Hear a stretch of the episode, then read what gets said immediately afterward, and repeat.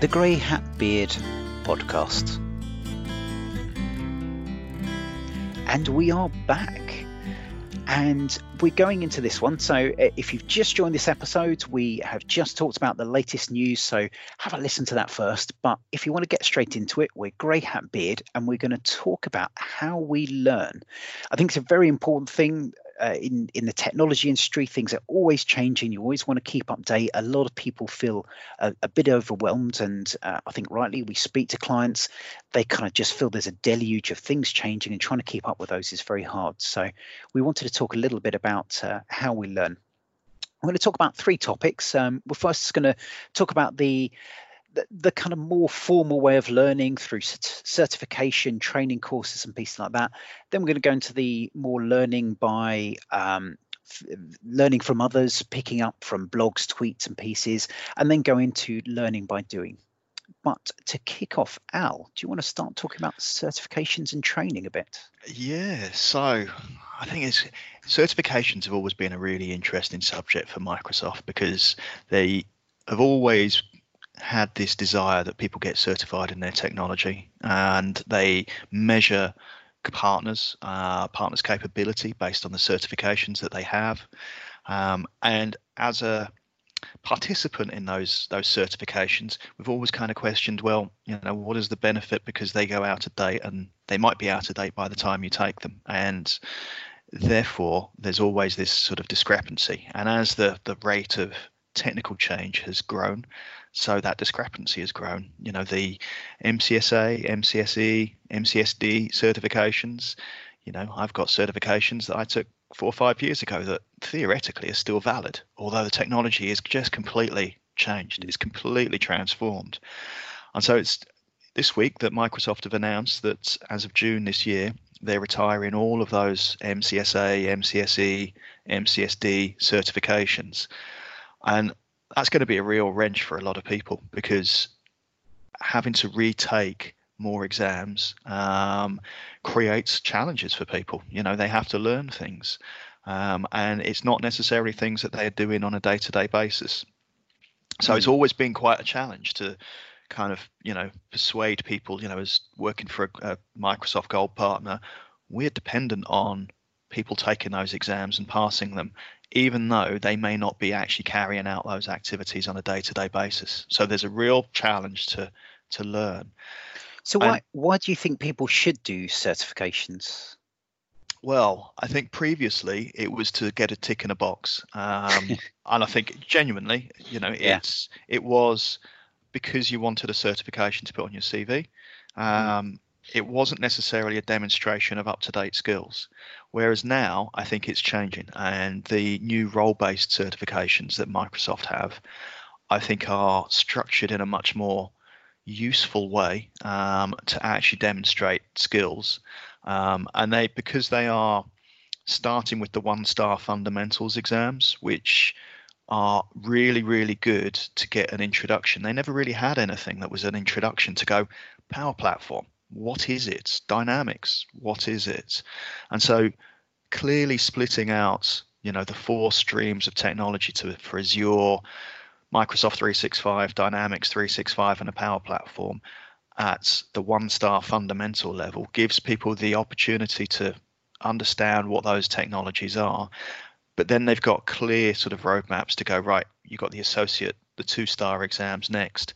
And they are practical. They are role based. So you know you're not getting, oh, I'm a master of everything. I am. You're getting right. I can manage teams. I can manage dynamics sales. I can do those things to a level, um, and I can demonstrate that I've done that through the exams that I've taken. And then you've got the expert ones as well that are sat on top. So I think that the change to these exams is much better. And I think that mm. the exams are evolving with the technologies as well. They're not set to just be static. So, you know, they change over time. The questions change over time. They're trying to make them much easier to stay on top of changes in the technology, um, which I think is a key thing. You know, you're not saying I've got a certification in Teams 2020. You're saying I've got a certification in Teams, and more exams will come out and more certifications will come out. I think I think also one one of the benefits because I'll be honest, for a long time I just didn't see the point in certifications, and exactly what you said there, it felt like a tick in the box on the CV, mm. and I always felt that uh, I should be able to get an interview and speak to people and demonstrate the that, that I could put across far better my experience, talk about the projects and things I've done, rather than I've read a load of books and managed to uh, fudge my way through an exam. I, I, think you're absolutely right that the exams feel a lot more up to date now. I think there's also the benefit of uh, challenging yourself to go a little bit broader because you tend to just do uh, often in your day-to-day work you will tend to do the same kind of topics that you get on there. By doing a certification, it opens your eyes up to the the wider pieces there. For example, the Azure ones, Kubernetes, something I've never really felt the need to sort of push into.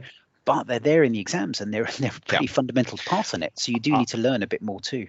And I think that's I think that's a key point is that the exams are actually quite broad. So, you know, they are some of them are, are probably too broad.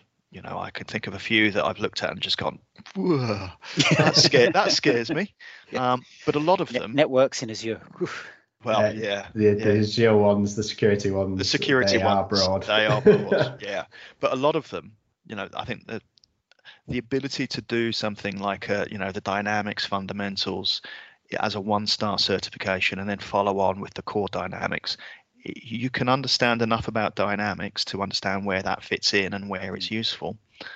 But at the same time you can still do the teams. So you could be you know having multiple certifications across different subjects more easily because they're a lower level. I mean i think you know for an organization that has multidisciplinary staff having you know an area of expertise where they've got a three star certification in their their area of focus and then having a couple of two stars and all of the one stars that immediately you know if i were looking to hire somebody i'd be saying yeah that's the that's the breadth that i'm looking for and i could measure it quite easily. Um, but i have as a an employer as a somebody who's hiring people i have more trust that people who have done those exams actually understand more in them it, it, they're they're moving towards more of the workloads that you'd yep. use. So Azure, Dynamics, Office 365, it's very rare that you just sit within one of those areas. Um, you're going to have some solutions that are going to use all those different workloads at yep. the same time. So to have an understanding and appreciation of of what the capabilities are of, of those different areas is is definitely key going forwards um, because that's going to be the way that it is. Um, you know, Dynamics Power Platform, calling out to Logic that, Apps and Azure Functions absolutely. to do some extra bits that the platform itself can't do to handle some more custom scenarios. Then you know you've gone from Dynamics, which is sales, uh, salesy things like that, you know, business applications, into how do I secure this HTTP endpoint? yeah, and I think that's that's the so the interesting thing, doing a lot with the, the Power Platform at the moment, the interesting thing is that transition to get those Power Platform certifications. You need to understand more of the dynamics, which is really tough for the people coming from the SharePoint side of it because they may not have ever used Dynamics. Whereas the Dynamics people are going, well, I already understand all this dynamic stuff, so I can get these Power Platform certifications really easily. Mm-hmm. So yeah, there is that that cross pollination you know there still needs to be work to make it easier because i mean you, you had it spot on there gary. The the ability to say i can extend power platform into azure mm. that's going to scare the pants off anyone from dynamics. But uh, it's going to you need to have that cross pollination and that's where the, some of these new role based certifications and exams really do they serve their purpose really well but I think yeah. the the other side. So uh, I'm sure some people are listening to this and, and going that that's lovely, but I don't want to be able to pay tens, hundreds of pounds for a, a train certification for me, what I love about the community, especially around Microsoft 365, is that you don't just need to go through training certification. You don't have to follow that path. There are people that are very happy, such as the three of us, to uh, go out and share their experience and talk about what they've gone through. And you can listen to that, whether it's through podcasts, that there's some great ones. I love the Microsoft Cloud Show, great way of listening, SP Dev Weekly, um, the Microsoft 365 developer one. Um, we'll put some of these into the, the show notes. There's some great other podcasts you can listen to, and just rather than delve through absolutely everything, people will pull together some of those summaries and uh, share those out. There's Twitter out there as well. There's people taking the content, listening to all the different areas, and then retweeting the things they think's relevant as well. I Sorry, think the, the other the other key element is, you know, if I think about you know ten years ago, TechNet and MSDN were not resources you could learn from. Yes. Docs, yeah. Microsoft Docs now are resources that you can learn from, and then you've got Microsoft yes. Learn as well. Absolutely. So if you go on and you say, right, well, Microsoft Learn, give me everything, it's up to date. I mean, I remember using Pluralsight, and, and the challenge ended up being the videos didn't stay up to date with the the hmm. exams and the content and the versions that you were looking for. And you know, in the same way that the exams need to stay up to date, what we're learning needs to stay up to date to match the current exam. But I, I, 100% agree with what you're saying. I, I, think my point about is that you can learn by listening. That rather than that more formal, if you're looking through the Microsoft Learn, you're going through a stage one. You need to set aside the time. You need to get in the right frame of mind. For me, I take a lot more things in by that that kind of splurge of information. That that pull through from Twitter, you start to get through what are the big trending topics. You start to see the Power Platform is is so powerful, and hearing bits of Power Platform that are more interesting. So docs.microsoft.com is massive. Microsoft Learns massive. All these certifications, there's huge amounts in there, but you can get from what other people are talking about. You can get what the hot topics are, what the interesting things, and either they're hot topics because everyone's talking about, or you hear things go, hmm, that's really interesting. The machine learning, I love some of that stuff. It's not something that's hit my day to day, so it's not something that I'd actively go and learn about necessarily. But from the the things that are coming out from Twitter and other things, it really picks up. And I'd also say it doesn't need to be from the these kind of community experts. It doesn't need to be from the your your MVPs. That they are great. Don't don't get me wrong. Sorry, Gary. Don't don't want to downplay you there. But also what what people are chatting about in the office. You know, go pop to the pub after work, have a coffee, chat to other people, and uh, hear what they're looking at, hear what interesting things they're doing, because it, it, might be again outside your sphere. It might be about home automation and doing Raspberry Pi, but it, it inspires you and makes you look at other things. So I think that that learning by listening and picking up other things is a really important part as well. Yeah, um, learning by listening. The easiest thing is podcasts. So Absolutely. obviously you can listen to us.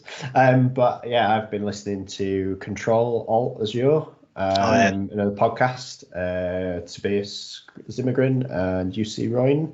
Um, and that's all Azure. And, you know, uh, it's really interesting to see uh, how things are discussed from the cloud architect side. Um, you know, the things that, uh, uh, you know, not as user friendly things that you've got to think about for you know securing applications and things and you know i could just sit and listen to that whilst i'm doing some work um, and just you know it's like having I'm not in the office I can't chat to people but people can chat to me uh, in I can't talk back. Um, but uh, yeah you, you do though don't you? that information. You do end well, up talking back to the podcast uh, doing exactly that with Vesa talking about a, a certain airport in Amsterdam that uh, I, I, won't because the bleeping was appalling on it. But it, you do you do. Yeah. I, I I think that's so true. You do end up chatting uh, back to these things as well yeah, it's the rubber duck kind of approach, isn't it? It's the you've got a problem. yeah, talk to the rubber duck. Uh, you just talk to a podcast. everybody, everybody has. Yeah, everybody yeah. has something they talk to, don't they? The, yeah. the, rubber duck, the plant in the corner. Yeah. Um, so, so I think I think there's doing the formal training certification. There's listening, taking board, taking that flow of information. But Gary, I think there's a third way that, that we tend to learn as well. Uh, yeah. Um, so getting involved, basically. Uh, this GitHub is a huge resource of um, you know samples and uh, even just little hacks that people have done. So I love GitHub because you can find something that someone else has done.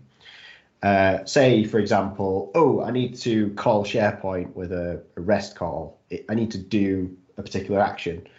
Can't quite figure it out from the docs okay, there's a whole library here that does that. So Office 365 CLI is one. It's just a series of commands. It's making calls to SharePoint in the background. You can go and look at a command and you can see exactly what it's doing under the hood. You get that transparency. You can then look at that and go, ah, okay, great. It's calling this endpoint and it's passing this data.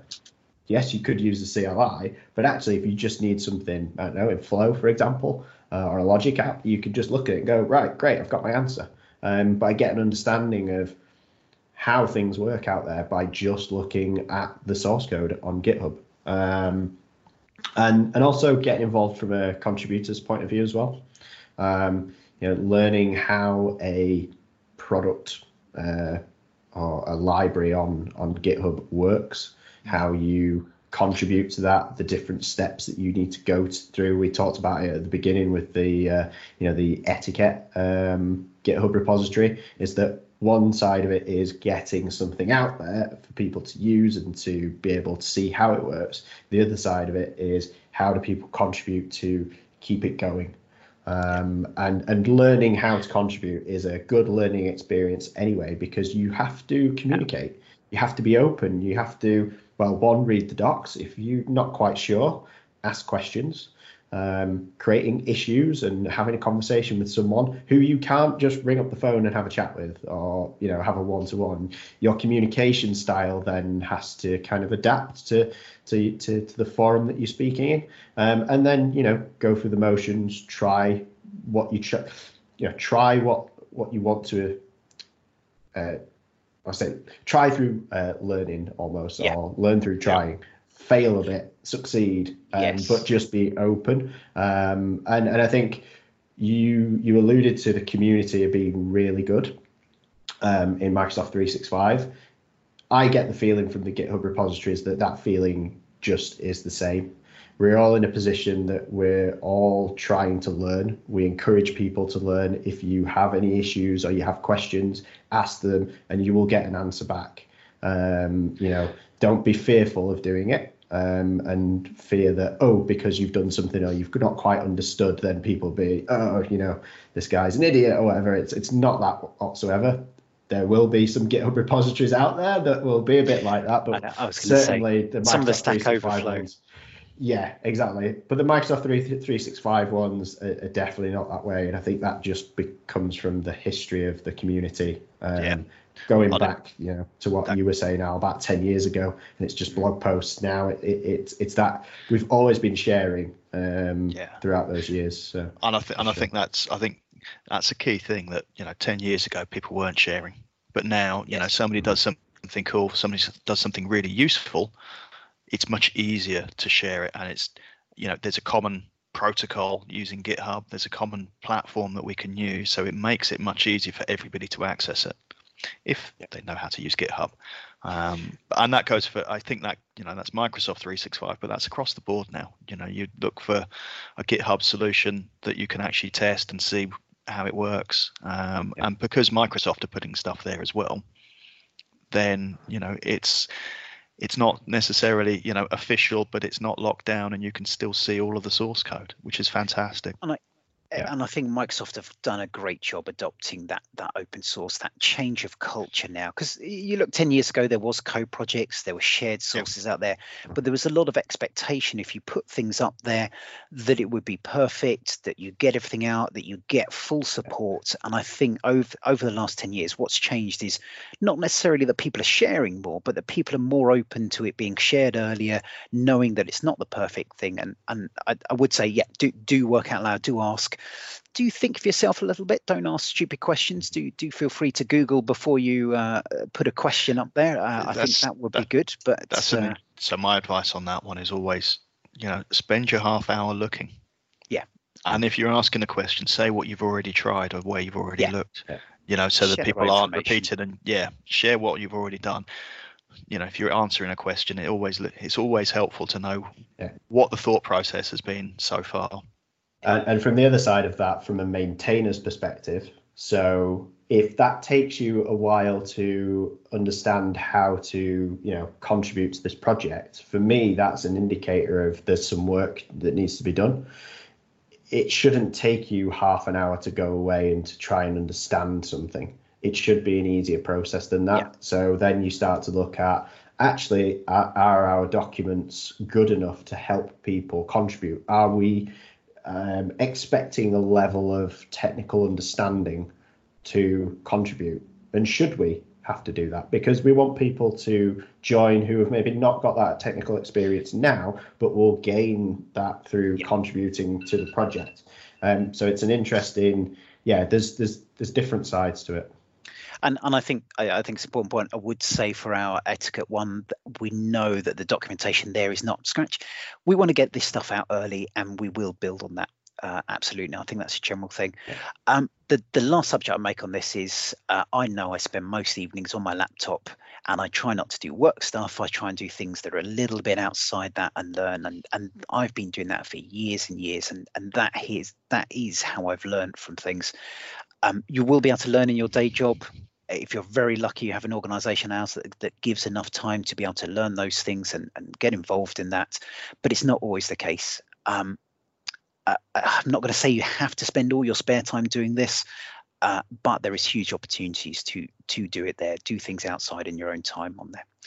But I think we we will have to wrap up. Uh, I will say we did send out uh, a tweet asking others how to learn, and we had a great response from uh, Phil Worrell, uh, who talks about there's lots of resources out there from Microsoft Learn to EDX to third-party courses. It just takes time, experience, and a good plan of action. And I, I think that's a really good point. Um, I will also share talking about the podcasts. Phil's got a great list of uh, Microsoft 365 podcasts, so I'll put that in the show notes as well. Mm. otherwise, we will have to wrap up. Uh, it's still a busy Friday for us and uh, got more meetings to come up. So uh, thank you very much for everyone who's uh, listening. Uh, I've been Gray. I've been Hat. I've been Beard. thank you very much, all, and see you the same time in two weeks' time.